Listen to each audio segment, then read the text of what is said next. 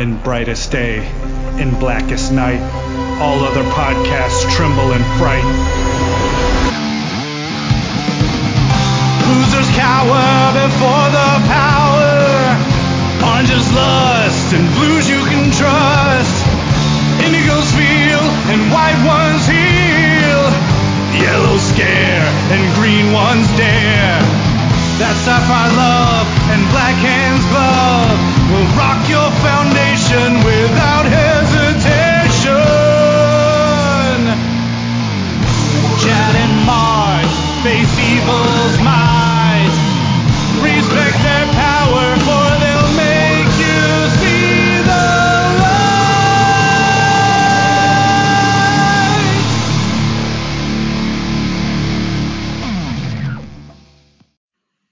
everybody. I'm Chad Bokelman, I'm Mark Marble, and this is the Lantern Cast. episode 424.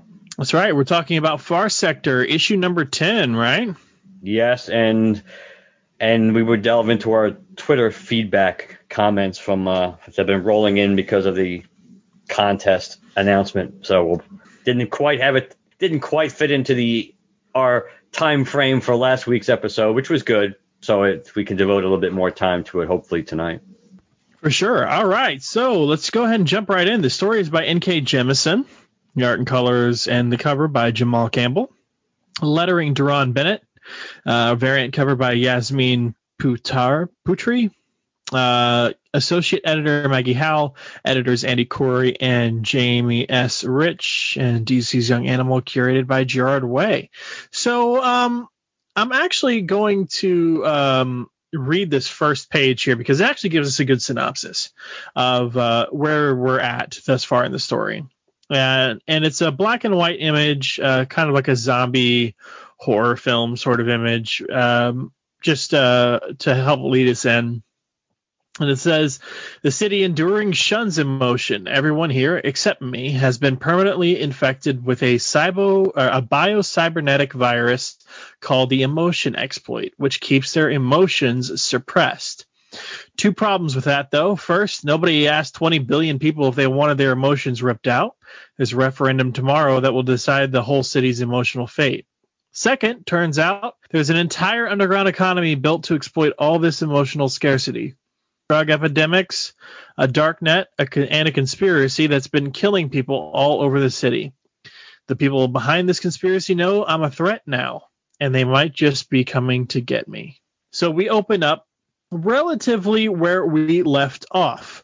We have uh, Jo in this uh, area that is pumping out the memes and all that stuff. She comes across somebody who is trying to escape. Uh, escape. They uh, get they get forced to take their switch off, uh, and uh, this pisses off Jo. She goes up and attacks the guards uh, gets taken down, taken out. I guess her power is limited at this point. Uh, they she gets detained, and this is when um, the CP the CEPD contact that she has Sis comes to talk to her.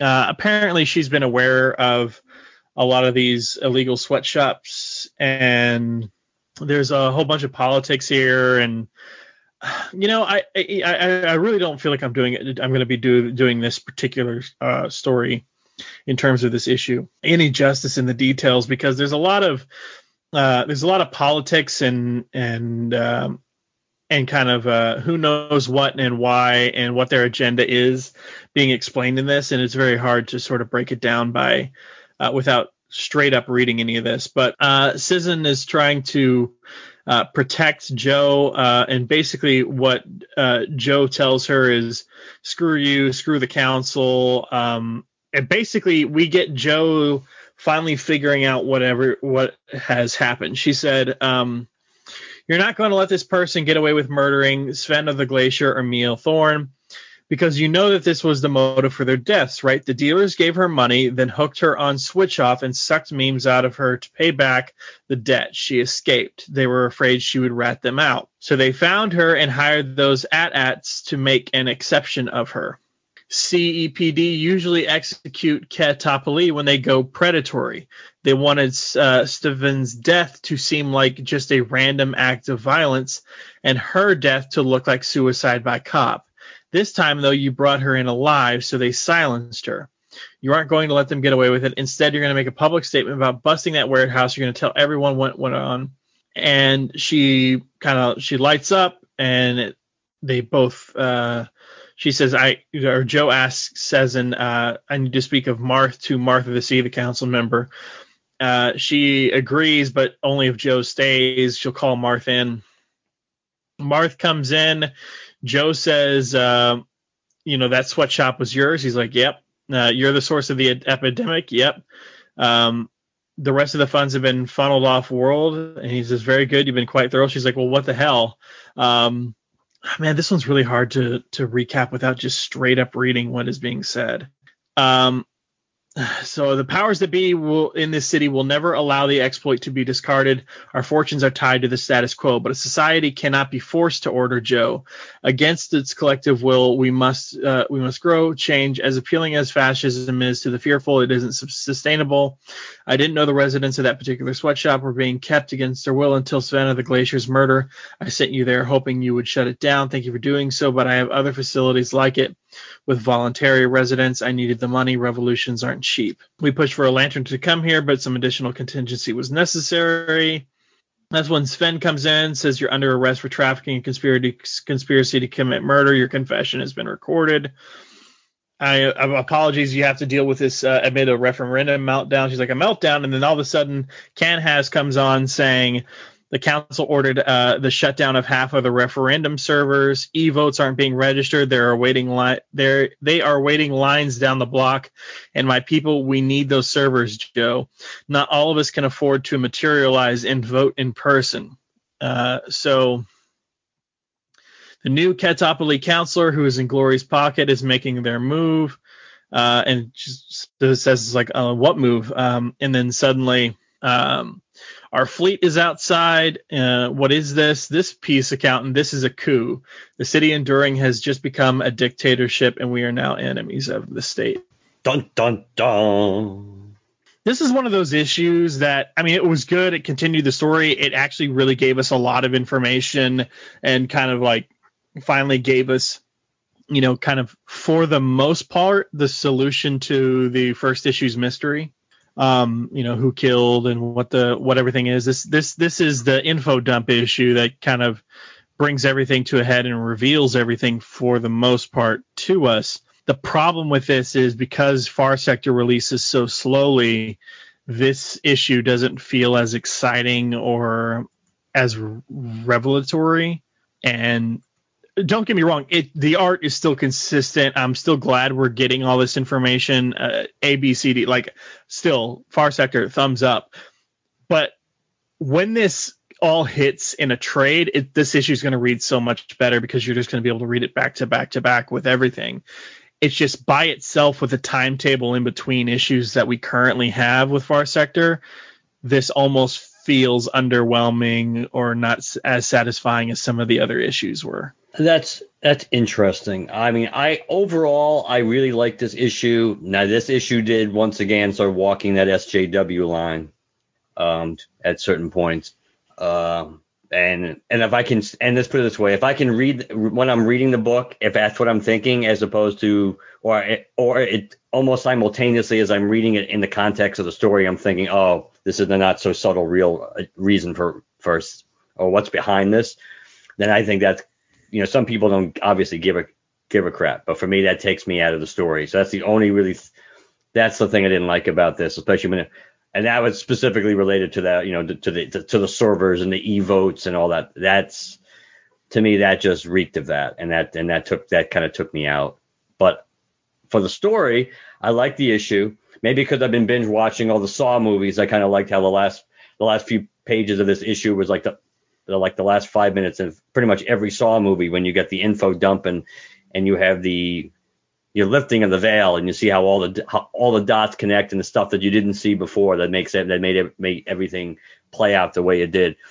I like this. I like the art. I like the fact that you do see a little bit, which obviously goes hand in hand with probably not by well, I mean probably on purpose because of the how she's being portrayed in future state, the idea of her detective abilities and her ability to put the two and two together. That she figured out a lot. She didn't figure out everything, but she did figure out a lot. But yet there was much more to what was going on than, than she even realized. And I did like the pers I did like the personal relationship aspects of all of what was going on here. That her the, all the relationships that she'd built through the previous nine issues that you kind of see them coming into play. You know, when she's after she's been apprehended and and when even before Marth shows up, even but yeah, so I, I did like this issue. I, I do I do think you're right that probably at the very least this will be play better and be more impactful when you get to read nine right next to it and roll right into the next issue in the trade than waiting every other month to get this since that's part of the issue with this now this book. It's not monthly anymore. So i i that's so i see your points and i do but i did like this issue. I liked it actually better probably than some of the more recent issues that i have not liked as much. But i did i did like this issue this issue because of the lifting of so much of the veil anyway about what's going on. And now it's more a matter of seeing how getting a few more pieces of the puzzle that we don't have, and also getting to see how how it all resolves itself. Yeah, some you know, and sometimes in reading this, I almost feel like I need a, a kind of a what is it, a glossary, uh, the table of contents sort of a thing to just give me the names of all the things and uh, remind me of who is who and and and all that. Because yeah, I get I that. I get that. I get that too. That's one of my bigger if there's an ongoing critic, and I said that in the beginning when we first started talking about this book, is the fact that with the, with the names and and and this that and the it, it become for me it becomes diff, it becomes difficult at times to separate which character is which, so I can understand that. I think also the name switch off bothers me because the emotion exploit is supposed to be that thing which turns off the, your emotions, right? So naming switch off the thing that turns on your emotions confu- confuses me. I can understand that. That makes that makes perfect sense.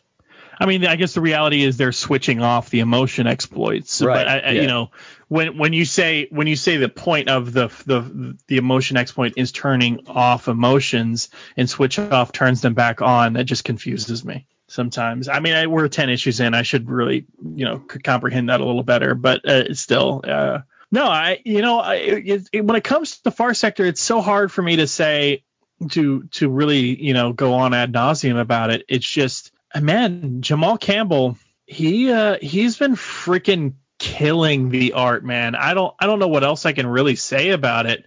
Um, other like in terms of pointing out something specific because I, I just I can't. He, he's doing a fantastic and extremely consistent job with this. This thing is going to look flawless when it is all said and done and everything is put back together in a in a a trade paperback and you're going to page from issue to issue to issue to issue. It's just going to look so smooth.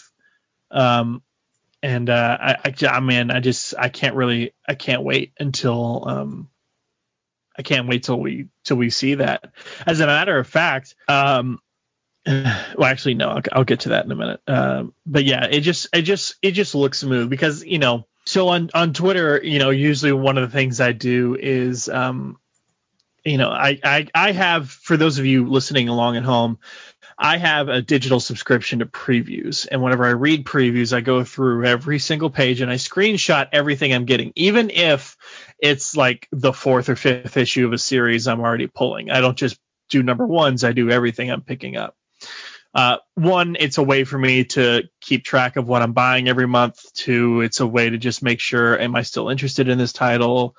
But the main reason I do it is to then post those screenshots over on Twitter and like tag the creative teams and be like, hey, you know, uh, shout out to so and so and so and so. I moved all of that. It used to take place either on the Lanterncast Twitter or on my personal. I moved all of that over to the Creative Credit uh, um, Twitter account um, because you know, if I'm tagging creators, uh, especially on books I'm reading, those are the most likely the creators I'm I'm going to want to interview anyways because I'm already reading their shit, right? So it just made more sense, right? Uh, well, in going through previews, all of that to say, you know, uh, the solicit for 11 came out and it looks, you know, absolutely fantastic, but also like, um, he uh, Jamal Campbell is doing like this variant for um for Nightwing number 97, which is um, uh, the second issue, I believe, of Tom Taylor's new run on Nightwing.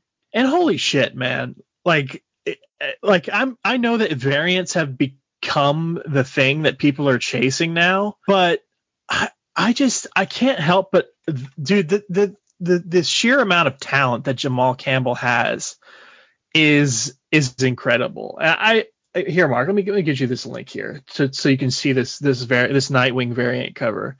Like, I'm not the kind of person who puts posters on the wall anymore, and I'm not even a Nightwing guy for the most part. But holy crap, it's just uh, it's extremely good, and I just I I love the hell out of it every time every time we read Far Sector. Um, and it's like at, at, least between the Green Lantern season ones and two, we have this incredible, very, um, you know, multifaceted, multi-talented artist in Liam Sharp, and then Jamal Campbell just does a great job. And it's and, and not just that, we have to consider Jamal Campbell's the colorist too. So the colors that I like are also Jamal. He is doing a fantastic job. That is a nice cover. I could see why you like that cover it's just you, you guys have to check it out. Um, again, it's uh, it's I believe I, I said 79, right? Issue 79. Um, yeah, yeah, I, yeah. So you, you guys got to check it out if you can find it online. The the Jamal Campbell variant cover for Nightwing number 79. It's like a fishbowl bird's eye view of Nightwing just above either Blüdhaven or Gotham or wherever this this Tom Taylor story is taking place, and it's just man, it's so cool looking. Uh, but yeah, I and and Jemisin's story is you know I talk a bit about the how I feel like it's hard to follow the names and and the situation and who's what and where we're at in the story and things like that. None of that is uh, James Jemisin's fault because like the the main thing here for me is just the time it takes between issues because you know by the especially with almost two months or so between issues, it's it's just so hard to remember where we are, let alone the details of where we are. Um, so it, it can it can be confusing, and especially, I mean, hell, like I mentioned the, the thread of stuff that I'll be picking up based on what I see in previews. If you just go look at that thread, uh, you can tell pretty easily that you know, I'm reading a lot of shit. Uh, so to have this much time between issues, it's it's hard enough to just figure out what the hell happened in the last issue with a regular release schedule.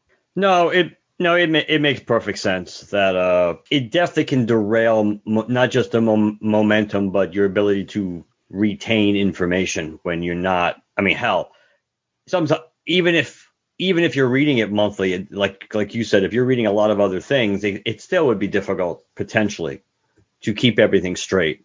But when you when it's every other month, and that makes it that makes it much harder. So I, I think I think that's a perfectly understandable reason why. And and for me for me it's just and maybe that's part of it with me too. But I think because of the you know because of the the lengthy extravagant elaborate names that they have excuse me, they had with some of these characters to start with. That that would that I think threw me off a little. I mean, I, I appreciated the creativity of it, but it threw me off a little. And then they have all these all the supporting characters, and you got to make sure you you're not confusing this with the computer, you know, with the digital chick, and yeah. So I, I can I can understand that, but just yeah. And this came out what last week? I think so. Yeah. So, uh, you know, in, in talking about that thread I posted on the Creative Credit Twitter, one of the things I said I was getting, uh, and I screenshot was the solicit for Far Sector 11. Guys, that's the Far Sector 11 is on sale April 6th. That's my birthday. But, um, it, it is on sale April 6th. Right now, as we record this, it's February 9th. That's how long it's going to take us to to get the next issue of Far Sector, and imagine all the shit you're going to read in between. Uh, just as an example, one of the huge events out right now, King in Black, King in Black from Marvel. I'm reading King in Black, and there's a I'm talking all of King in Black. If it's got a King in Black title logo on it, I'm reading it. Imagine how much fucking King in Black just forgetting all the indie stuff and other DC stuff I'm reading, imagine how much King in Black and other shit I'm going to consume between this issue and Far Sector 11. like ho- holy shit! Uh, like I, uh, but whose fault is that, Chad? how dare I support?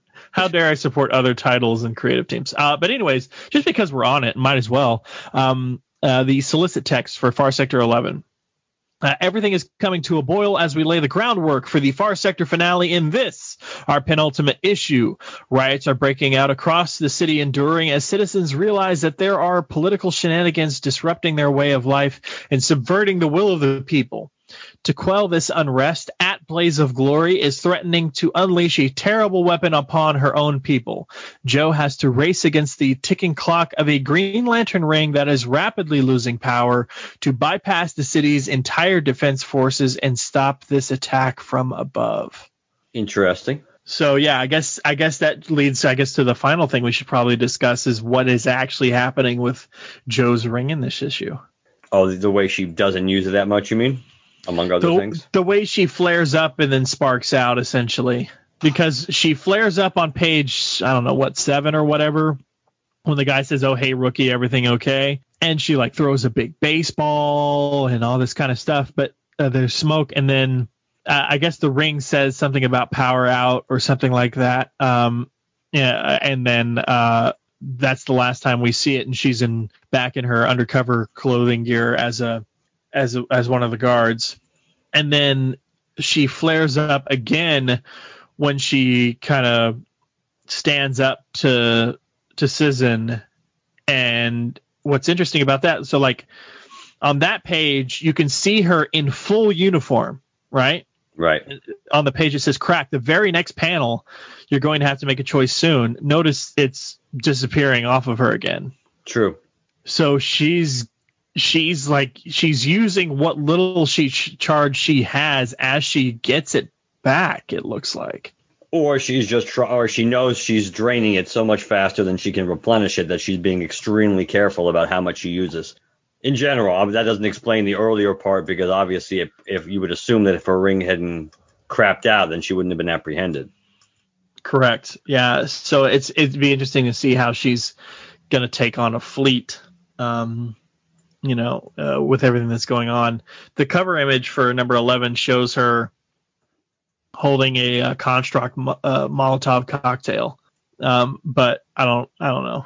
What was she down to? Eight percent last time we they told us. Uh, I don't know, but I mean, we also never really figured out the exact rate of recharge and what the recharge depends on. Is it just time or is it other factors? Yeah, we just know it's slow. It takes time. We yeah. just, but we don't know if there if there are X factors that can that can speed it up. Yeah, yeah. Um, I think I mean that's really I think all I have for it. I, I, again, it, it's it sucks to sort of give Far Sector, um, you know, less time than I want to, given how much I actually like the book. But uh, I'm uh, nothing in here really shocked me. I'm I just I continue to be as impressed as I usually am. And for me, this was one of again this was this was one of my favorite issues of of the series. I certain I don't know where I'd rank it. I know it's in the top half of the issues in this in this series so far. So I was I I did enjoy it. I I maybe it surprised me a little bit more because I my enthusiasm for the book had been has been a little less over the last few months worth of issues than than it was when it started. But I've either way, I, I did enjoy it. I'm looking forward to the resolution of it, and certainly I'm looking forward to us doing Far Sector 11 and 12 a lot more than I'm looking forward to 10, 11, and 12 of the Green Lantern. we still that we'll have to do at one point. Yeah, uh, the thing I was going to mention uh, last, uh, I wanted to save it to as we were wrapping up our talk on Far Sector. On February 11th, DC Comics posted an image that of uh, Jo uh, for Black History Month, and it said uh, the image says "Honor the past, embrace the future," and um, I responded to it as the Lantern Cast, saying Far Sector is absolutely the best of the two Green Lantern focused titles. It's releasing very slowly, but it's still a joy to read. And DC Comics actually replied and said it's so good. What have you liked most about it so far? So uh, I, it's I mean it's it's clearly just you know marketing and all that shit that uh, other you know that most uh, companies on Twitter and other social media do. But it was kind of interesting to get a reply on Twitter from DC Comics themselves. No, absolutely.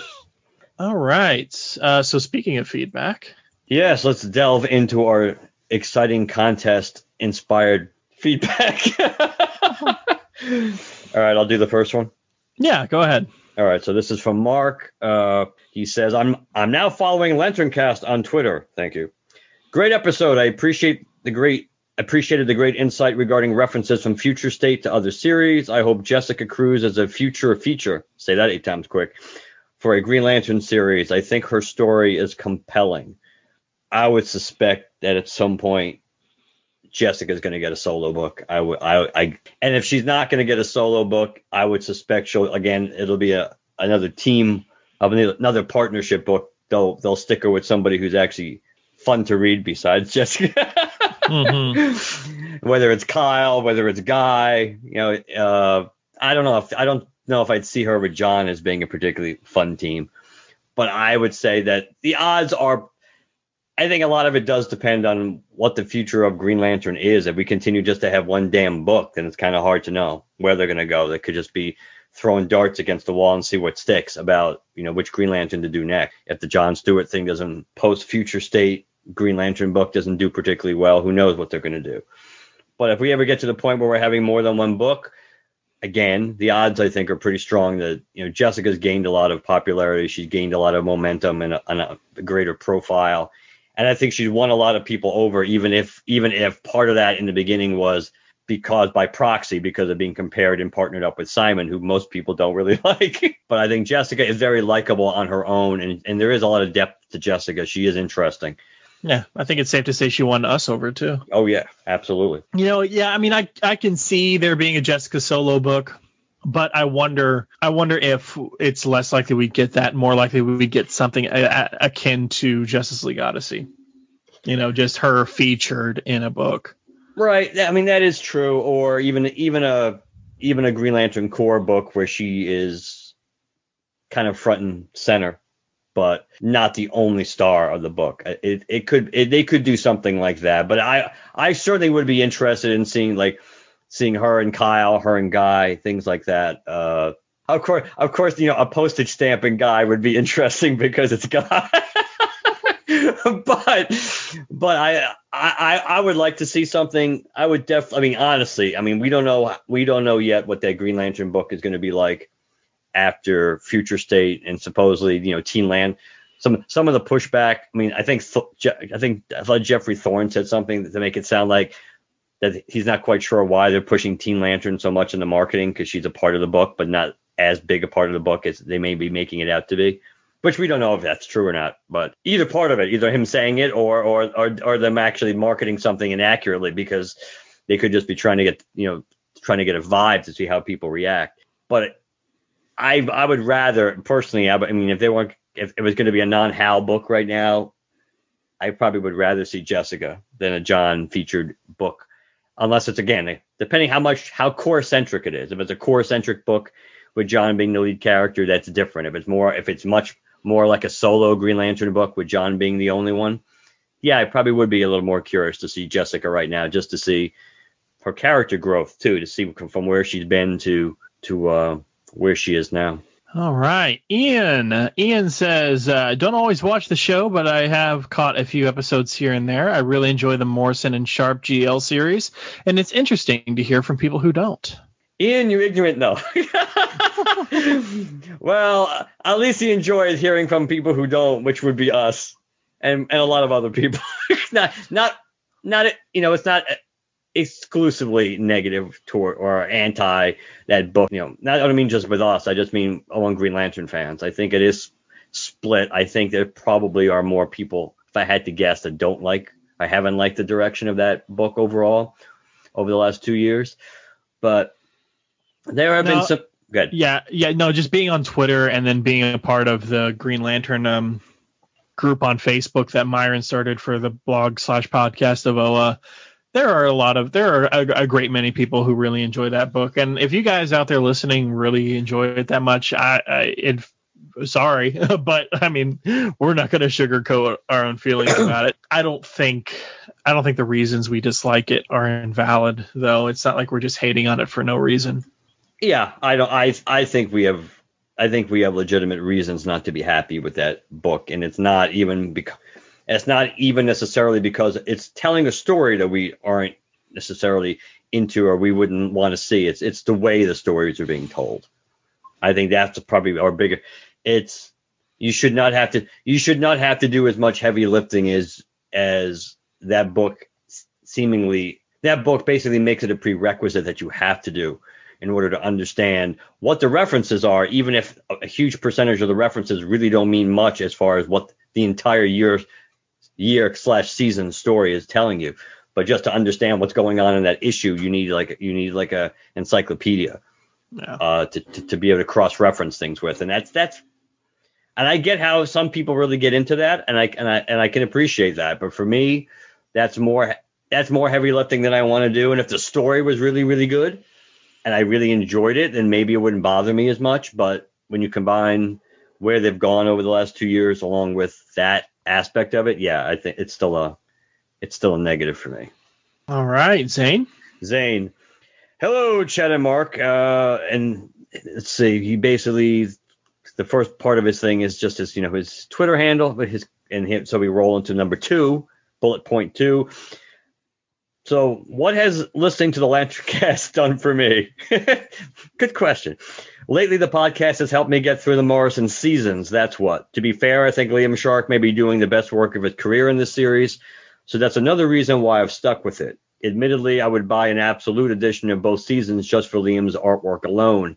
But part of me is going through self torture just to see what kind of zingers that the two of you can sling at the issues, or if, and that's a mighty if, you both can tell me what the hell the story is about. This was critical last year as I as I needed some laughter during the thrill ride that was 2020. So keep doing what you're doing as I'll likely need more Mark Snark and Mad Chad in 2021. But I guess there will be and there will need to be a new target other than Morrison. Yeah. I don't know, man. Uh, so did you hear the news about uh, about the artists on Green Lantern? I did hear something about that about uh because there's like a temporary switching of the, of the artist, right, or something like that. Yeah. So I'm trying to pull up Green Lantern Future State number one, so I remember the name. Uh, so Tom Raney is is the uh, the artist that was doing the uh, Geoffrey Thorne, uh, John Stewart story on Green Lantern Future State number one, right? Right. He's supposed to be the series regular artist moving forward. Uh, after I believe issue two of Green Lantern, um, uh, starting with issue two or after issue two, I'm not entirely sure on that one. Uh, I can check Jeff Geoffrey Thorne. I can double check Geoffrey Thorne's Twitter and see what he was um, what he had said about it. But I might have to scroll a bit. But anyways, um, yeah, the the guy that um, the guy that did the that was going to do the art uh, did a fantastic job. Uh, the guy, oh, what the hell is his name? Someone added us today and in some conversations about it. Uh, da-da-da-da. I'm trying to find it. Uh, what was what the hell was his name? Uh, Soy. What was his name? Dexter Soy. Yeah, Dexter Soy. Dexter Soy is an incredible artist. Um, and uh, you haven't yet picked up or read any of the uh, any of the uh, comics from today, right? No. That is just a panel. Oh, I did see that picture. I did see that picture. That's right. Yeah. That, that that's Dexter, that is awesome. That's that's Dexter Soy's work. Look at that shit. Look at it. I was, and I hadn't even seen his any any of his Green Lantern related stuff, and I was looking at some of his other art examples from other stuff he's worked on, and I was like, oh shit, am I going to enjoy? If I don't like Geoffrey Thorne stuff, at least I can play the you know the the Green Lantern seasons one and two card of, look, I may not like the writing, but holy shit, is it fun to look at with Dexter Soy? And then they said that uh, that Tom Raney would be returning to as the series regular artist after an issue or two, as the first issue or two of the new Green Lantern series. And I was like, are you fucking kidding me? Like, don't get me wrong. I'm sure Tom Raney is a talented artist. I'm not an artist by any stretch of the imagination. So like I, you know, that's neither here nor there and I said it on the last uh, when we covered Green Lantern Future State number one, and I'll say it again here. My problems with Tom Raney's art has nothing to do with his talent or his ability or anything uh, other than the fact that his style isn't a style that particularly is appealing to my eyes, which is just follows under the umbrella of art is subjective. You know if you if you look at it and it's not appealing to you that doesn't mean the person who did it isn't talented. Uh, it just means that's not something that appeals to to you personally. And tom raney stuff at least the stuff we've seen so far has not been appealing to me. Uh, that could change as we go. Maybe it'll grow on me. Maybe it won't. Um, maybe it'll maybe maybe it will. Um, but and when you look at this image of Dexter Soy's Hal Jordan, holy shit, do you wish that he was the series regular artist? Even though we'd never see Hal Jordan, but yes. uh, I, I, no, yeah, it doesn't it doesn't really freaking matter at this point. It's just like, wow. And and so so when when Zane said uh, that we'll need a new target other than Morrison. that might be a preview as to my target. The fact that we didn't continue to get Dexter Soy, just, a, just a, a little brief sneak peek at what might be coming in the future. You never know. I, I would suspect that probably just based on the way things go in the world, we probably won't have to dig too hard to find a future target, even if we wanted to find, even if we had to. It's like, you know what we're missing? We need a target. If even if we had to go that route, which we don't, I'm sure the way things play out that we will gravitate towards something we don't like, at least from a conversational perspective. So don't worry, Zane. It's all in good hands. All right, on to Jesse. Ah, yes, Jesse. All right. We missed you, Jesse. That's right. Uh, he says I'm way behind on my listening. I'm only caught up on through number 388, and then I jumped to 417 for your take on the up uh, upcoming creative team, and then to 422 to find out the details of the contest. Uh, and then he gets into some stuff I'm not entirely sure if we can share, so I'm just going to go ahead and assume not. yes, uh, it, and, yes some personal stuff. Yeah. Uh, but basically, his situation has changed, so he's able to listen to us. Um, uh, it seems like whenever I try to listen to podcasts, I end up falling asleep. Then I have to start over with the episode, so it takes me twice as long to listen. But enough bitching and moaning. Uh, my thoughts on Green Lantern state right now. The Green Lantern season number two. I'm still at odds with you guys on this one, at least as of last listen back during the Black Stars interlude. I'm really enjoying Grant Morrison's uh, writing and especially Liam Sharp's art. Liam might just be the most talented comic book artist I've ever seen with his ability to vary styles from Silver Age campiness to sci fi weirdness. Grant's stories are just wacky enough to be enjoyable, but not meta enough to be a confusing mess like they've been known to be in stuff like Final Crisis. We disagree on that. We not disagree. about final, not about Final Crisis. He's right about. I think we we both would say it certainly is meta enough to be confusing. No, yeah, I mean, yeah, I think we we both agree too that he has peaks and valleys with his meta-ness on the series too. Yes. Sometimes it'll be at least somewhat comprehensible, and other times yes. like, what the holy hell? Yeah. Uh, so, and but we 100% agree with you on Liam Sharp. Yep. Uh, Far Sector. I'm loving almost everything about this book the writing, the art, the story, even the things it's adding to the GL mythos. It did get a little preachy in the issues right after the riot number three and number four, I think, but it's gotten past that to a socially relevant sci fi story. I'm loving Jo Mullein as a character, and I think she's a good addition to the GL Corps. My only question is still why did she have to be another human? She could have had a similar background but been a non human and still just as interesting a story. I don't know. I don't know that DC has ever truly answered the uh, why so many human lanterns thing. I know they've tried to, but not never a way that made any sense. Right, and there's other, and, and you could also delve into other reasons why they chose to go the route they did in this particular, the concept of the story. But the, his general uh, critique or question about could they not have gone with an alien lantern and basically got, they could have, but by very, you know, but we know it's going to be more relatable if it's a human character or human or humanoid character. Yeah, especially so. with the social the socially conscious stuff. I mean, yeah. if you if you try to go the socially conscious route, then and you're not using a human, you have to use an alien. Then you have to make an allegory for an allegory, right. as opposed to if you're using a, a, a human lantern who can reference stuff that we as readers have experienced real world. All we have is just the initial allegory. yeah, um, so Future State Justice League number one, I enjoyed the story within main Justice League. I'd be intrigued to know more about Jo's background between the end of Far Sector in this story. I hope the new series covers that at some point. Uh, I didn't really care about the Justice League Dark story. Screw you. The Justice League Dark story was awesome. Ragman. Woohoo! Oh, also, dude, um, I'm not going to go off into this into this huge tangent or anything, but Good. speaking speaking to that thread uh, I uh, of the stuff in previews that I'm getting. Freaking uh, uh, Ram V, who is the writer, is the writer of the um, of of the uh, Justice League Dark story. He he is on like six or seven books that have been solicited in this most recent issue of previews. He is one of the writers on uh, the uh, the the Carnage Black, White, and Blood series, uh, issue number two that was solicited. He he is also doing a, a, a new series over at Boom called The Many Deaths of uh, Laila Starr. he is also also doing uh, a a book over at Vault called Radio Apocalypse. Like I, am not even going to go into listing everything, but Ram V, I, I, I said it to some other people uh, in the industry, and they seem to have agreed with me on this.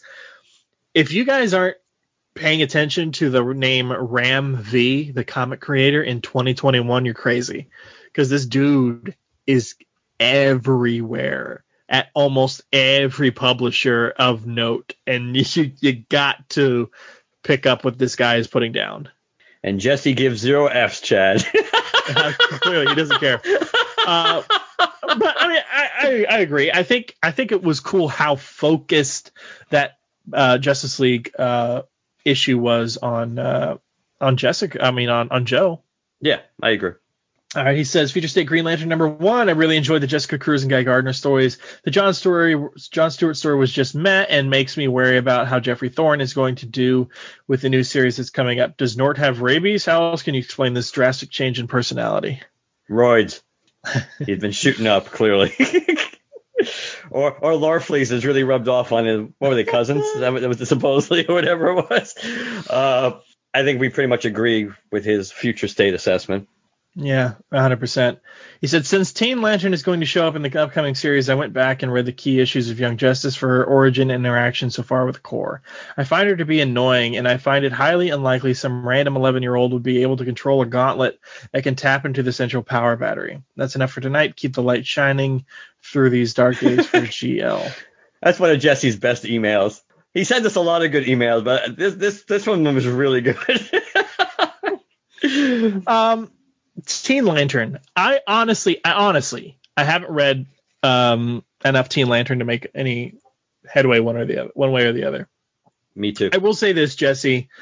I think you should probably talk to Dan Kurtzky about it on Twitter, um, or uh, check out his YouTube channel, Mosaic Comics, um, and see what his perspective is on Teen Lantern.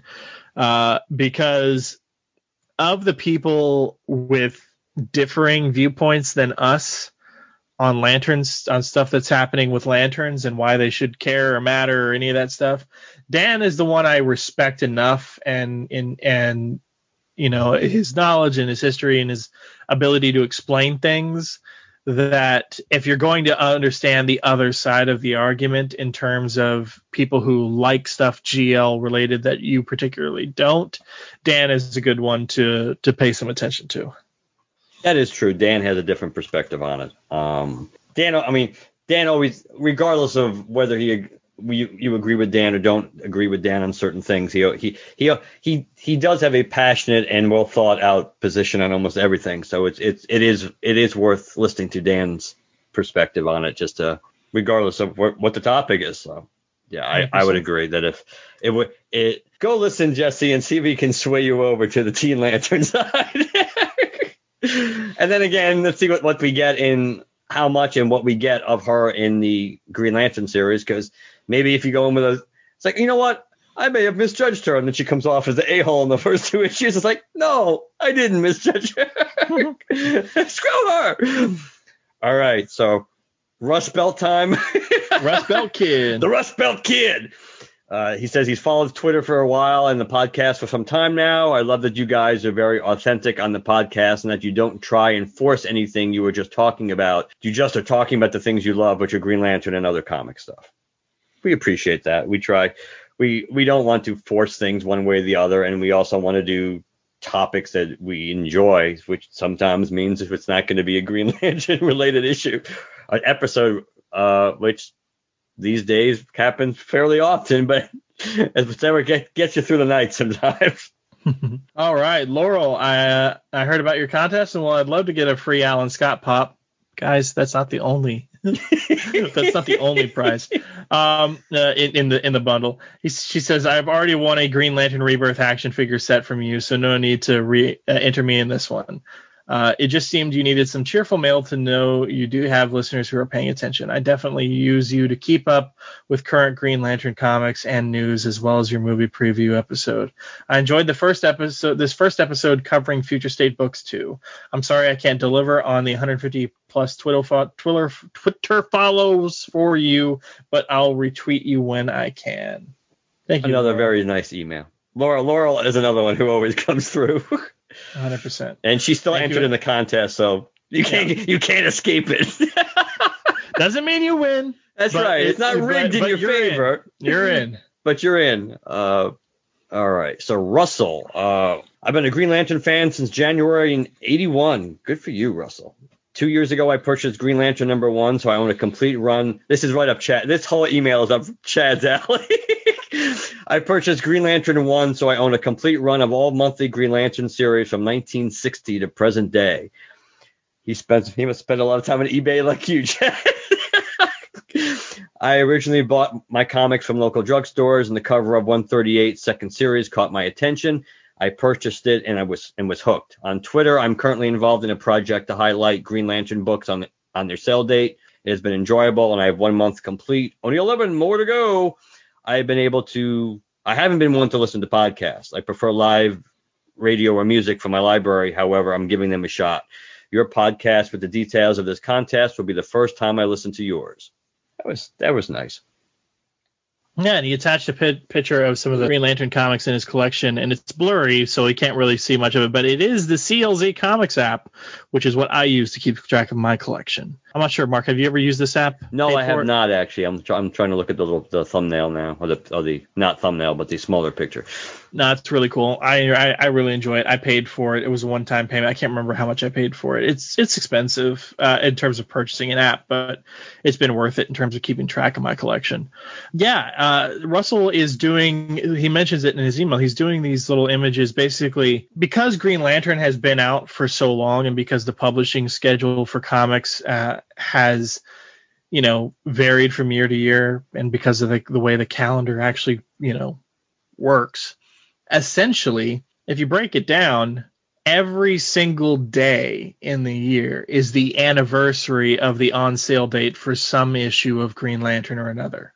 Because just of how the calendar works, it's not going to be the same. You know, in other words, the fifth isn't always going to be a Sunday. Right. You know, one day the fifth is going to fall on a freaking Wednesday or something like that. So, he has been posting these images over on Twitter each day showing what the uh, what Green Lantern comic came out that day, uh, either you know X number of years ago. And so when he says there's only been a couple, uh, there's there's only there's actually only a couple of those uh, days of the year that don't have anything. Uh, released released on them. So he's he's doing a good job with that. It's kind of cool. He's getting some interaction from some of the creative teams because once he posts his little image about it, he he will you know tag the creators if they're on Twitter of the particular issue whose anniversary it is. So uh, it's gotten some traction. It's pretty cool. Uh, he tags us in it every time. So very nice. All right, Raul. Raul. He says, uh, "Is it my turn?" Uh, yeah, you just read. You, yes. You just yes, I did. I, just, I, I was I was rereading the email literally to myself, so that's what threw me off in my in my my inability to say no, Chad, this is yours. He says, I'm a newer listener and loving what I'm hearing so far. If you don't mind a little bit of feedback about the contest strategy coming from someone who worked in radio slash TV for 13 years and ran, ran social media contests across multiple stations in multiple cities, states and cities, I highly recommend using all of your social platforms to drive entries. Even if you're trying to raise that Twitter following number and direct people there, use your Instagram to push people to Twitter and your latest episode with the contest rules too. I just found you guys on Instagram and I love the little bit I saw there huge potential to use that medium too. Suggestion: maybe share some screenshots of the reviews people are leaving you guys on Apple Podcasts because it's so positive, and be sure to sc- uh, tag everything with whatever hashtag you guys want to establish for the show, and be sure to use that hashtag on everything. Anywho, I'm looking forward to deep diving into more of your shows. Episode 422 is only my second show so far.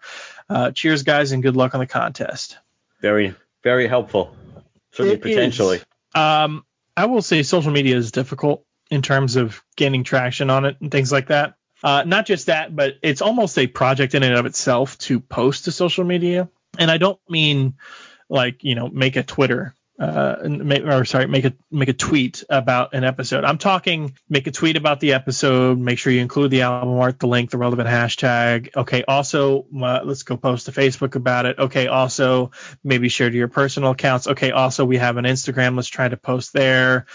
Uh, uh, Instagram has stories now. Maybe should we include it in the story? You know, so on and so forth.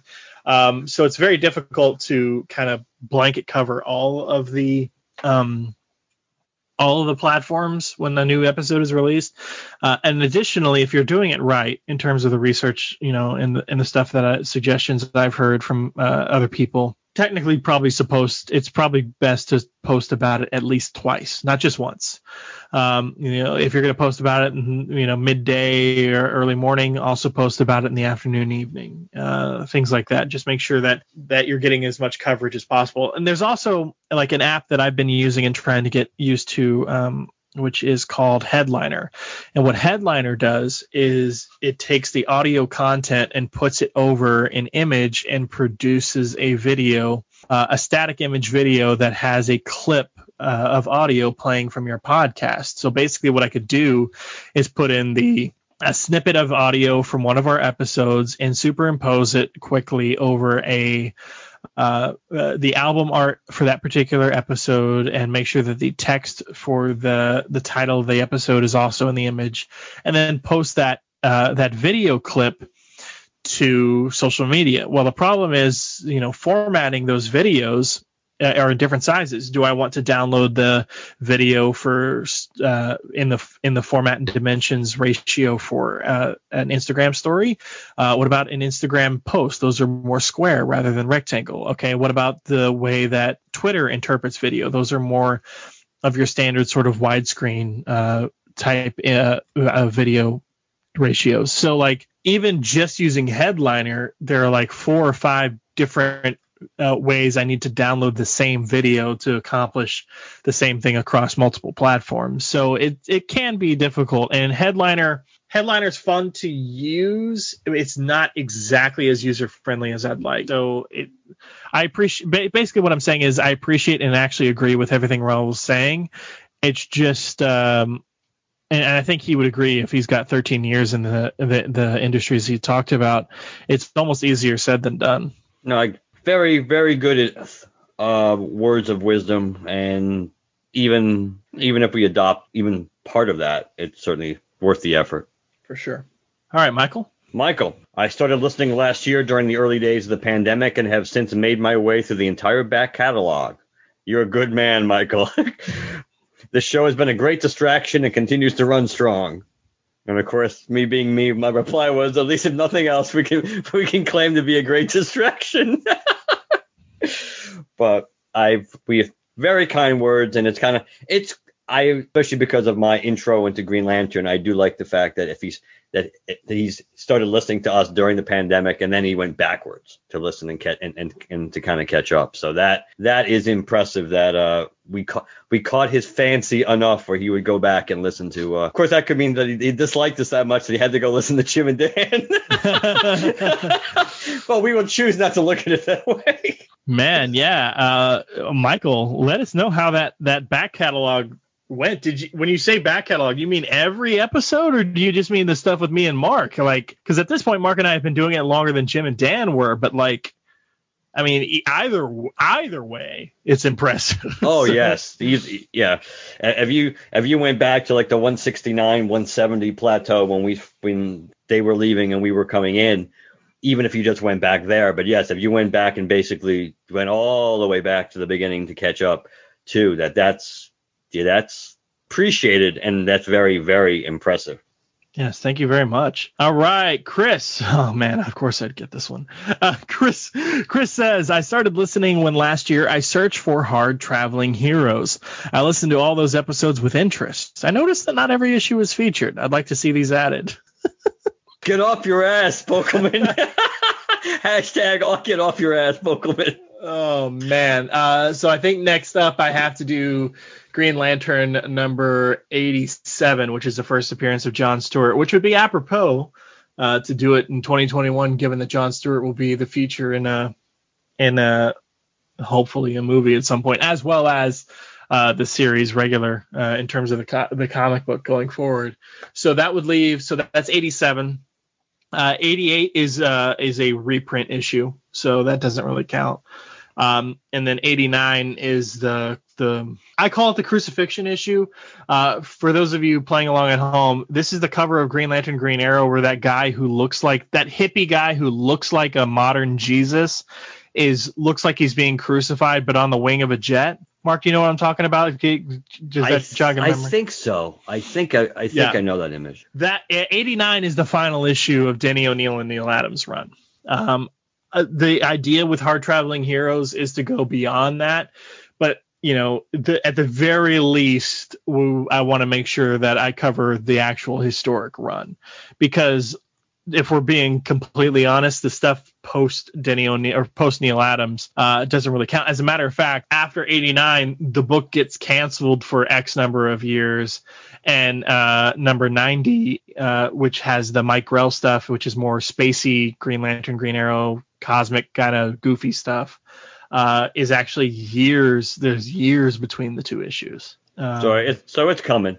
Yeah, it's coming. I mean, basically, uh, if we're being honest, I've, I've I only have two episodes to finish it out. So the the thing is, and I, you know what, I have no problem saying this on air because it, it's it's true, and I don't think anybody would begrudge me saying this.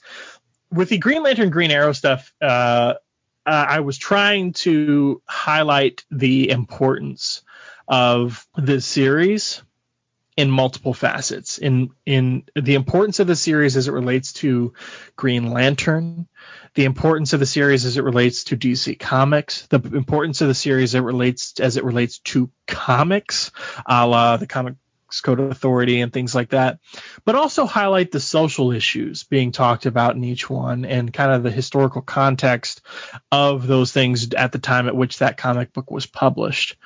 Um, I'm not a historian by any stretch of the imagination, but I, I try to do my best with those. With John Stewart's first appearance in number 87, personally, I feel, and I don't know what the word would be, so I'm just going to say I feel not qualified to talk about how important the character of John Stewart is. You know, I don't, yes. I don't, you know, I, I, it, and, and it is what it is. I'm, a, I'm a white guy. Like I can't, as as much as I can understand the historical impact and I can pull all that, I can't speak from any place of understanding on what what the true feeling, the meaning, the depth uh, that you you know the that thing that you feel inside of you to have that representation.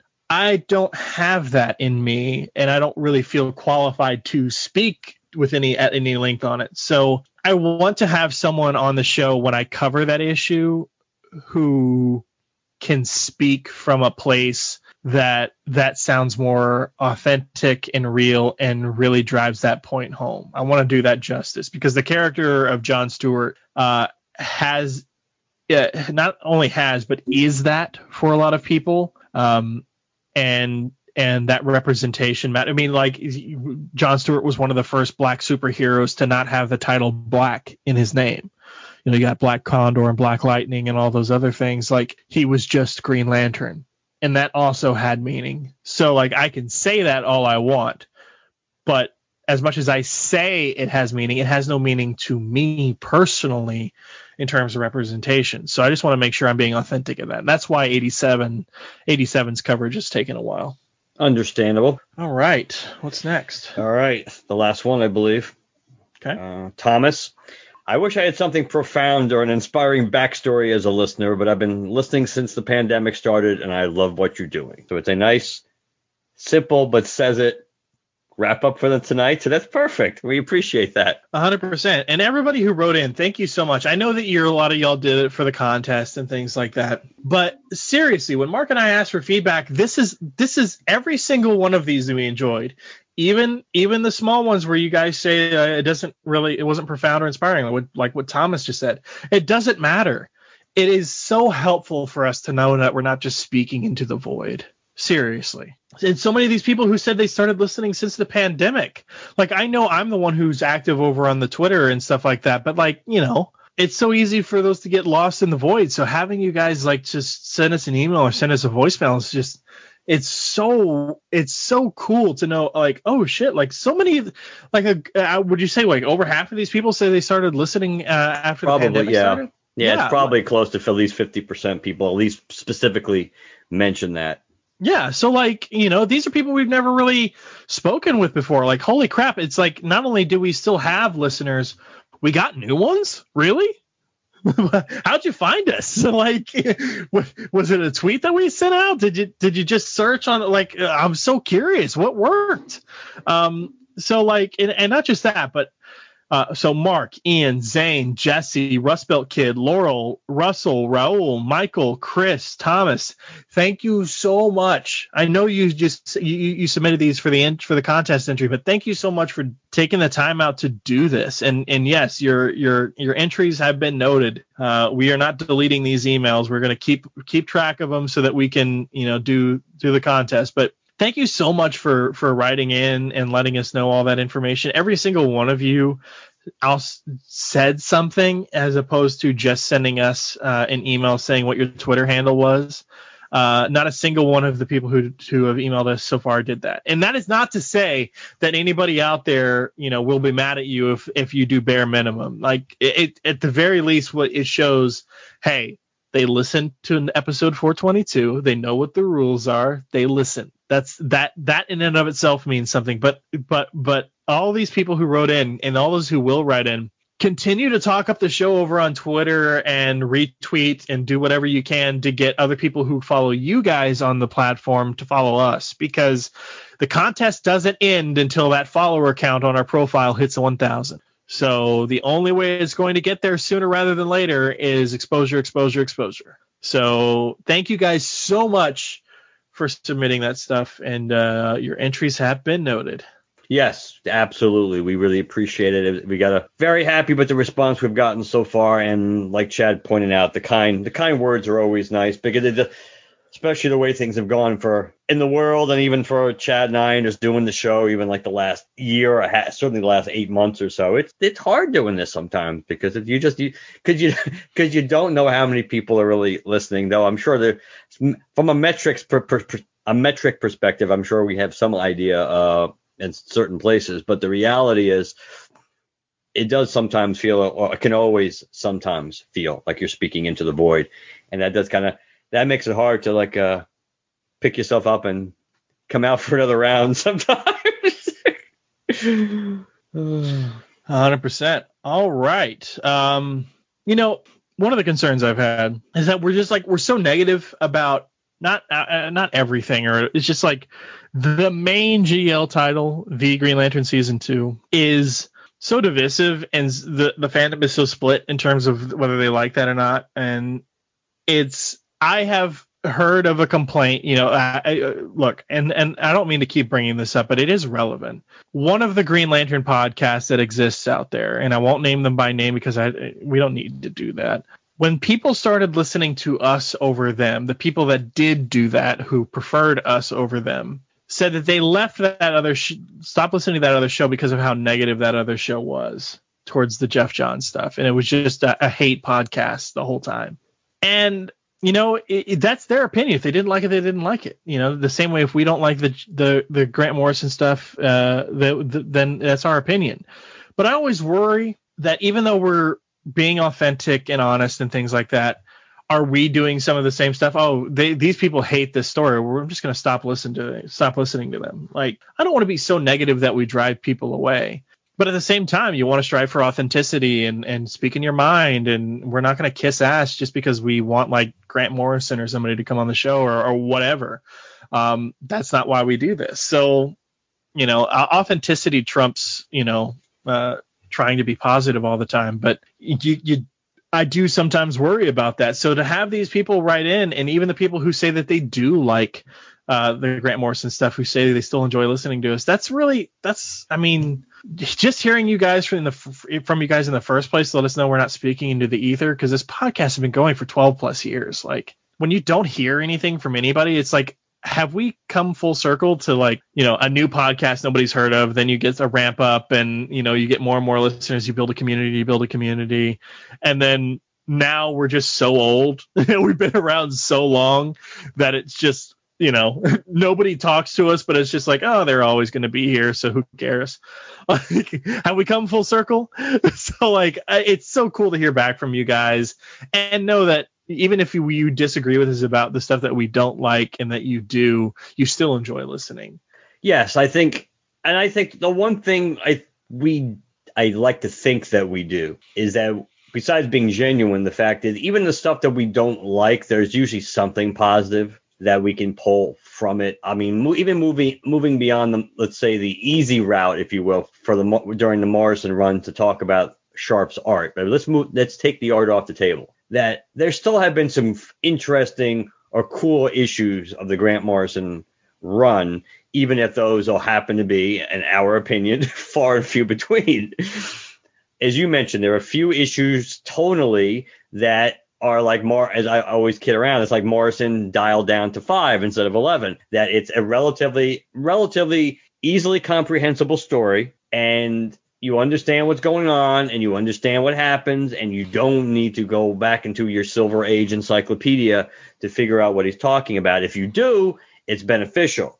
But if you know if, if you get the reference, it helps, but it's not critical. Even this season, as we point that that's that's quote unquote Spectre issue to me is still the best issue so far of this entire two year run because not just because it was reminiscent of something that I'm I have fond memories of because at the time it was the closest thing to getting a new Hal Jordan book that we were ever likely to see, but because it ref- it's one of the few times that I mean Johns obviously did it you know with the with the relationship between Spectre and Parallax, but there haven't been that many times since Hal stopped being the Spectre that that t- time was actually referenced as having happened and Hal actually having remembered it and everything else other than when it's tied into a direct confrontation between his time as Parallax and the Spectre and what happened in Rebirth and yada yada. But the fact that not only do you have ties to that and the acknowledgement that you know that you know the appearance of Hal in that issue was directly tied to his time as the Spectre, but also the fact that they reference the emotional spectrum, which has been a kind of a dirty word for a while in a lot of places too. So I there there have been things that even in an overall unhappy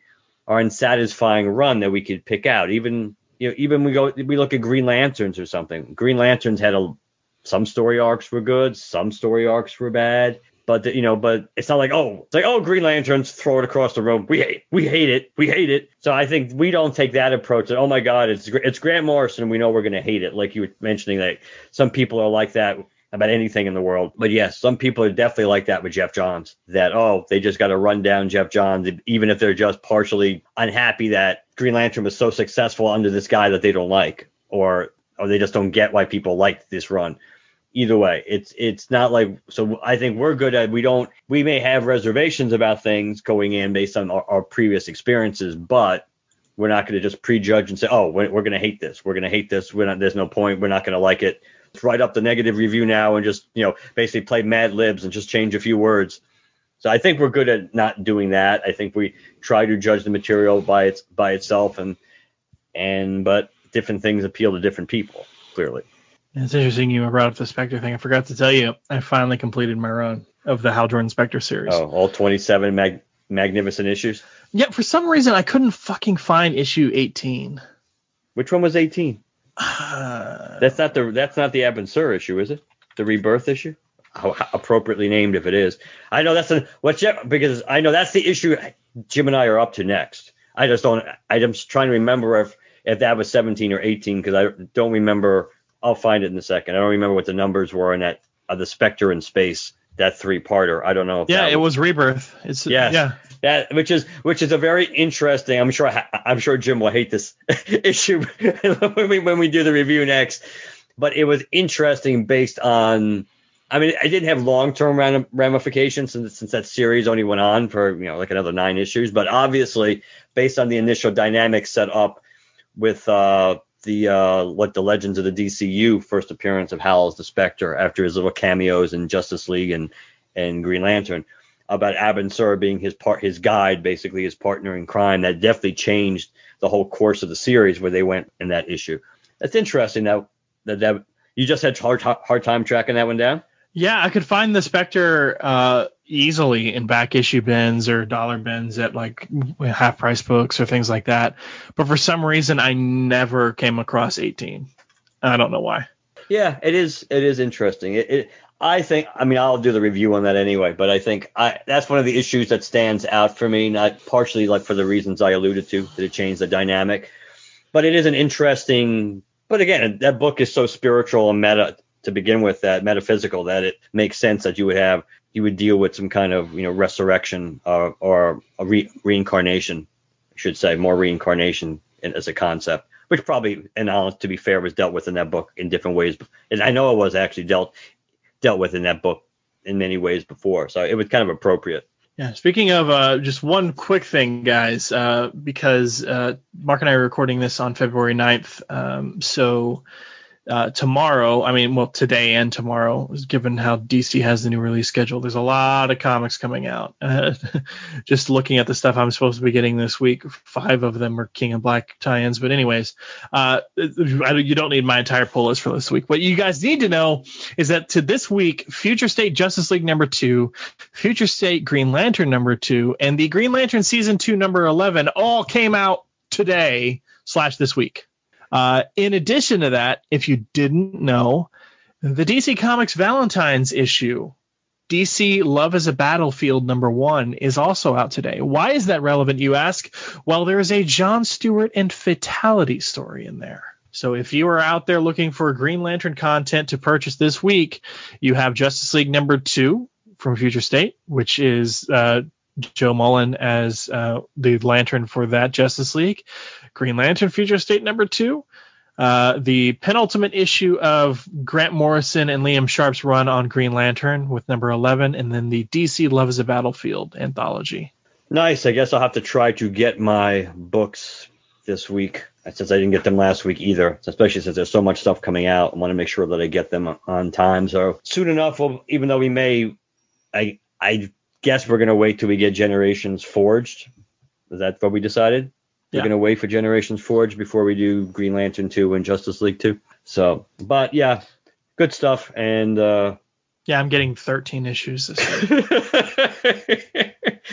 oh, Chad. yep, that's uh, yes, indeed. it's a, it's a lot of stuff. Oh, by the way, uh, my freaking uh, Legends figure, the Firestar Legends figure that I pre-ordered from uh, Entertainment Earth, shipped.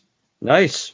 So, anyways, uh, if people want to reach out to us uh, with the contest rules, by the way, guys, I'm never, ever, ever. Well, you know, I would never say never. Maybe I'll do it uh, if if things slow down. But for the most part, for now, I'm not planning on mentioning the Twitter contest rules on any episode other than episode 422. So if you want to know the full details of that, go ahead and listen to episode 422. It's towards the beginning of the episodes. You don't even have to listen that long. It's not that much of a chore. Come on, do it. Uh, but if people want to reach out to us, either via Twitter or to email in like these good people did, how do they do so, Mark?